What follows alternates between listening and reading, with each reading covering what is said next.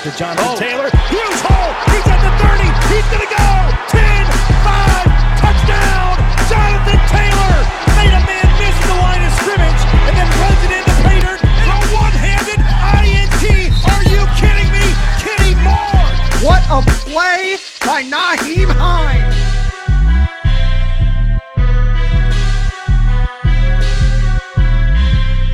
Horseshoe is back, baby.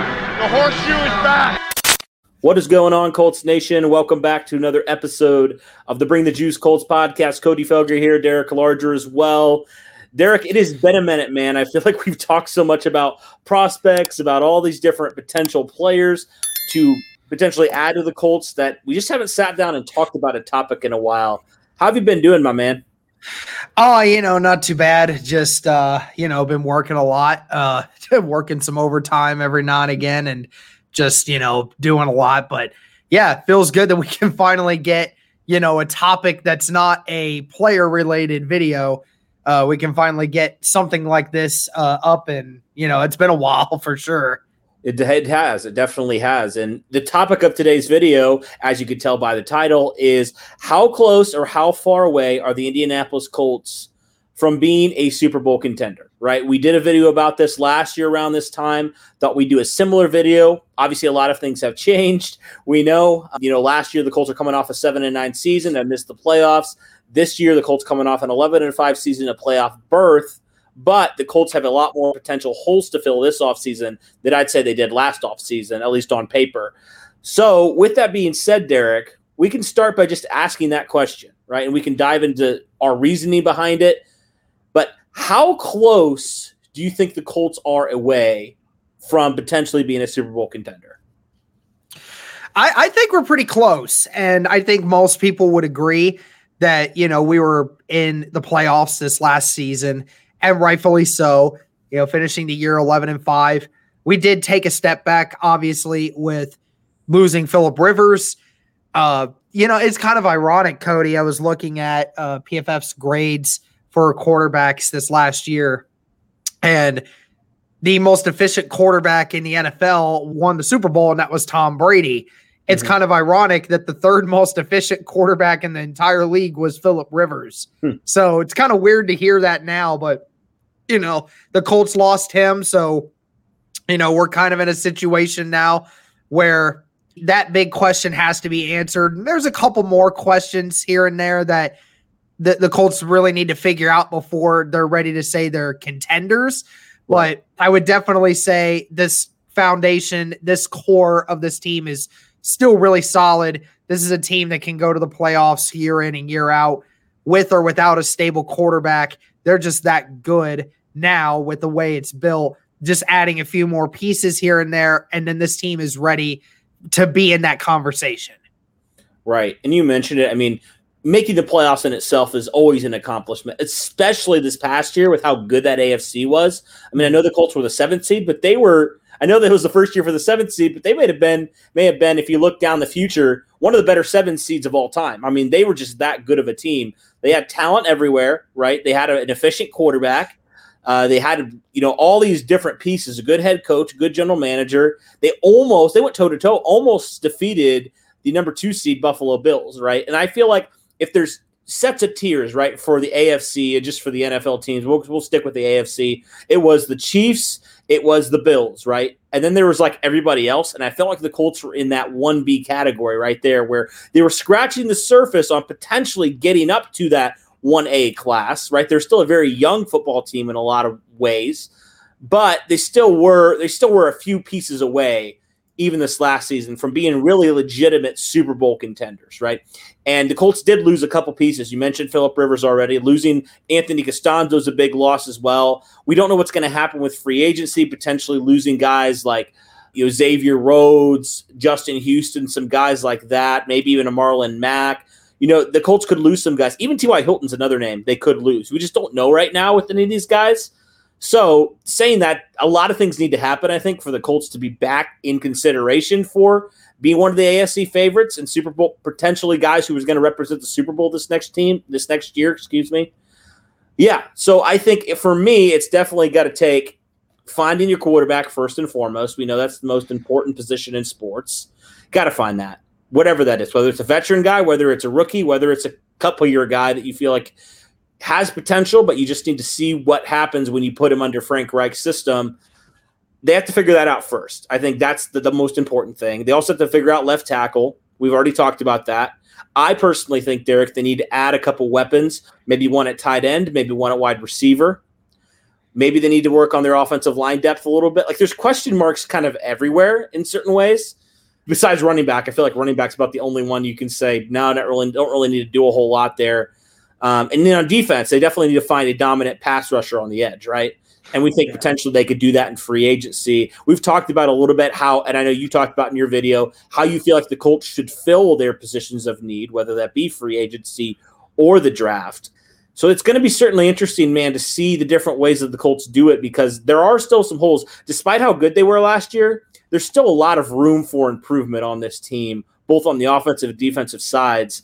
Um, in your opinion, what do you think are the biggest needs, the biggest things that the Colts are going to have to figure out to be considered legitimate Super Bowl contenders in 2021? Yeah, I mean, you mentioned it completely with the quarterback. That's going to be the one thing we need to figure out who is going to be that guy this year and going forward. That's going to have to be the guy of the future and take us to the promise. And we have to, in a way, find our Josh Allen, Patrick Mahomes, guys like that, that, you know, they don't have to be on the level of those guys, but they need to be the future. They need to be the guy that this franchise can lean on. And then, you know, I, I agree with you that the weapons aspect of it is another thing. We don't know if Michael Pittman's going to be that weapon of the future. We really like what we saw, but we really only got to see a small sample size because we saw him for, you know, just over half a season. And we saw in the second half of the season how good he can become. But you're right. There, there needs to be another big weapon. There has to be someone that can help elevate this offense to the next level, right? We already know Nyheim Hines can be that guy. We know the running game is good. It's just that one more really, really reliable receiver or tight end that just puts this team up above because I like the the depth that we have at that position, right? I think Zach Pascal's a really good receiver that you know is a really good depth piece wherever you decide to use him, whether he's your number one for the day or he's your number four receiver. He does the job the way you want it. If Parris Campbell gets healthy, then you know we we uh, know what he can do with his you know his big playability. And Michael Pittman's going to be hopefully our future star. We just need to you know truly find out who that number one is, and especially at the tight end room too. You know, if we continue to use Mo Alie-Cox the way we did last year, that could be another thing. But I agree. The the the the number one guy in the passing game needs to be found out.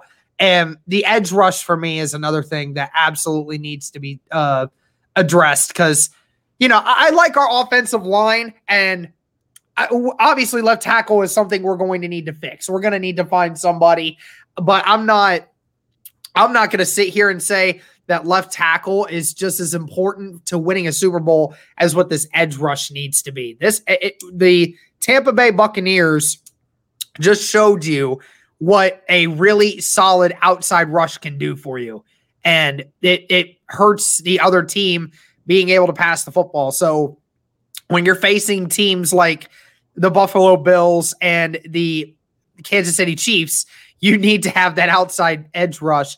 So that's another one for me. And I think the other the last one I'll talk about, and you know, so I think a lot of people would agree here, is truly finding a number one corner. Mm. You know, I know that Xavier Rhodes was that for us last year, and he did a phenomenal job at that. But, you know, whether or not he even comes back this year is going to be the question. And if he does, he's not going to be around forever, right? He's not going to be in this Colts uniform for another five years. He's most likely going to be done within the next couple. So we truly need to find that number one corner, too, because I really like our safety room and I like the depth we have at corner, but we need to find that number one lockdown corner as well.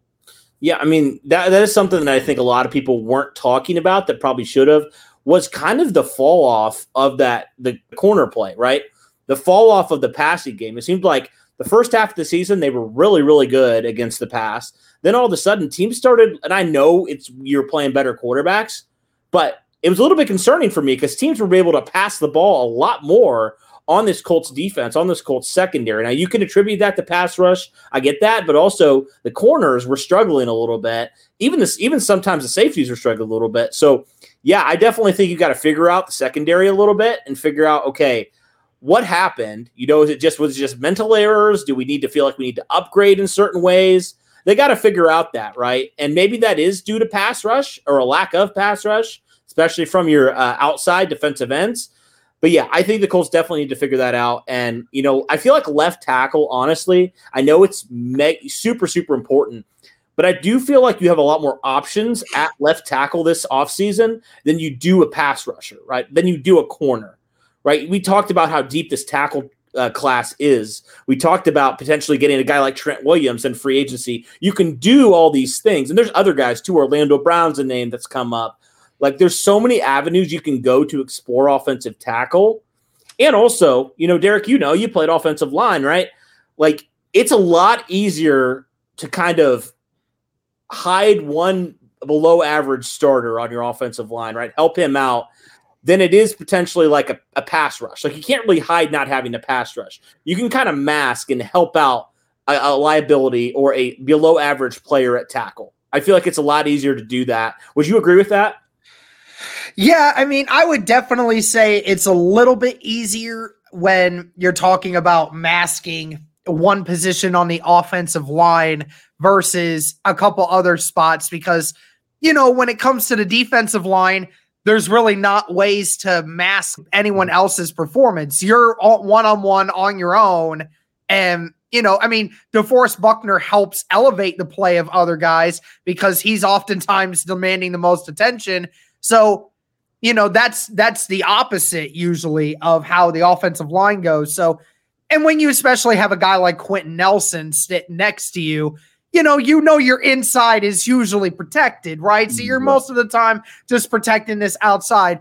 And coach reich and the offense for indianapolis does a really good job of knowing if there's a weakness on the offensive line, you got we can put a, t- a tight end out there. We can have the running back be sure to follow with that spot. You know, the, Frank Reich does a really good job of mixing different blocking schemes up on that side if that were to truly be an issue. And like you and I were talking about on uh we went on someone else's show the other day, we were talking about how many left tackles there are in this draft where, you know, we feel comfortable that if we decided to wait into the second round to go get a left tackle, we are fully confident that there's a left tackle out there that we could take and they could potentially be ready week one to play for Indianapolis. So, you know, I do think it is much easier to mask the left tackle position right now because of just how complete the rest of the offensive line is. So, I, and I don't think the rookie we bring in is going to be as bad as Le'Raven Clark. I'm just saying. I mean, that's totally fair from two people who know how bad he is. I, you know, it would be horrible if he listened to this podcast and just heard. Yeah, I know, right? I feel bad. Sorry, even if, if it is true, I'm sure you're a really nice guy, but yeah, I, I agree with you, man. I have to, I have to be realistic. Yeah, yeah, there there can't be. Him or Chaz Green, there's yeah, man. It's bad. I mean, those are that's some of the worst tackle play we've seen in a long time, and we we've seen some pretty awful tackle play. So I definitely agree with you there.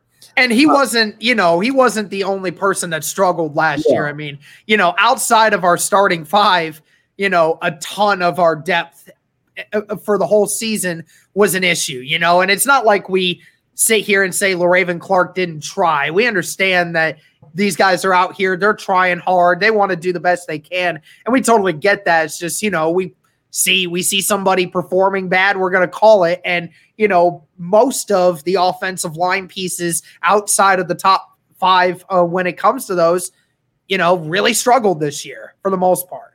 Mm. There were some good moments though, but yeah, there's a couple. That's another another video for another time, another another topic there. But yeah, Derek, did you have anything else you wanted to say about this topic, potentially about the Colts going to the Super Bowl and all this kind of stuff? because um, I didn't really have a whole lot more. I just going to sit down, have about a 15 minute conversation, kind of get our viewers' thoughts on how far you guys think the Colts are away from a Super Bowl. I definitely think, Derek, the Colts aren't just a quarterback away from being a Super Bowl team.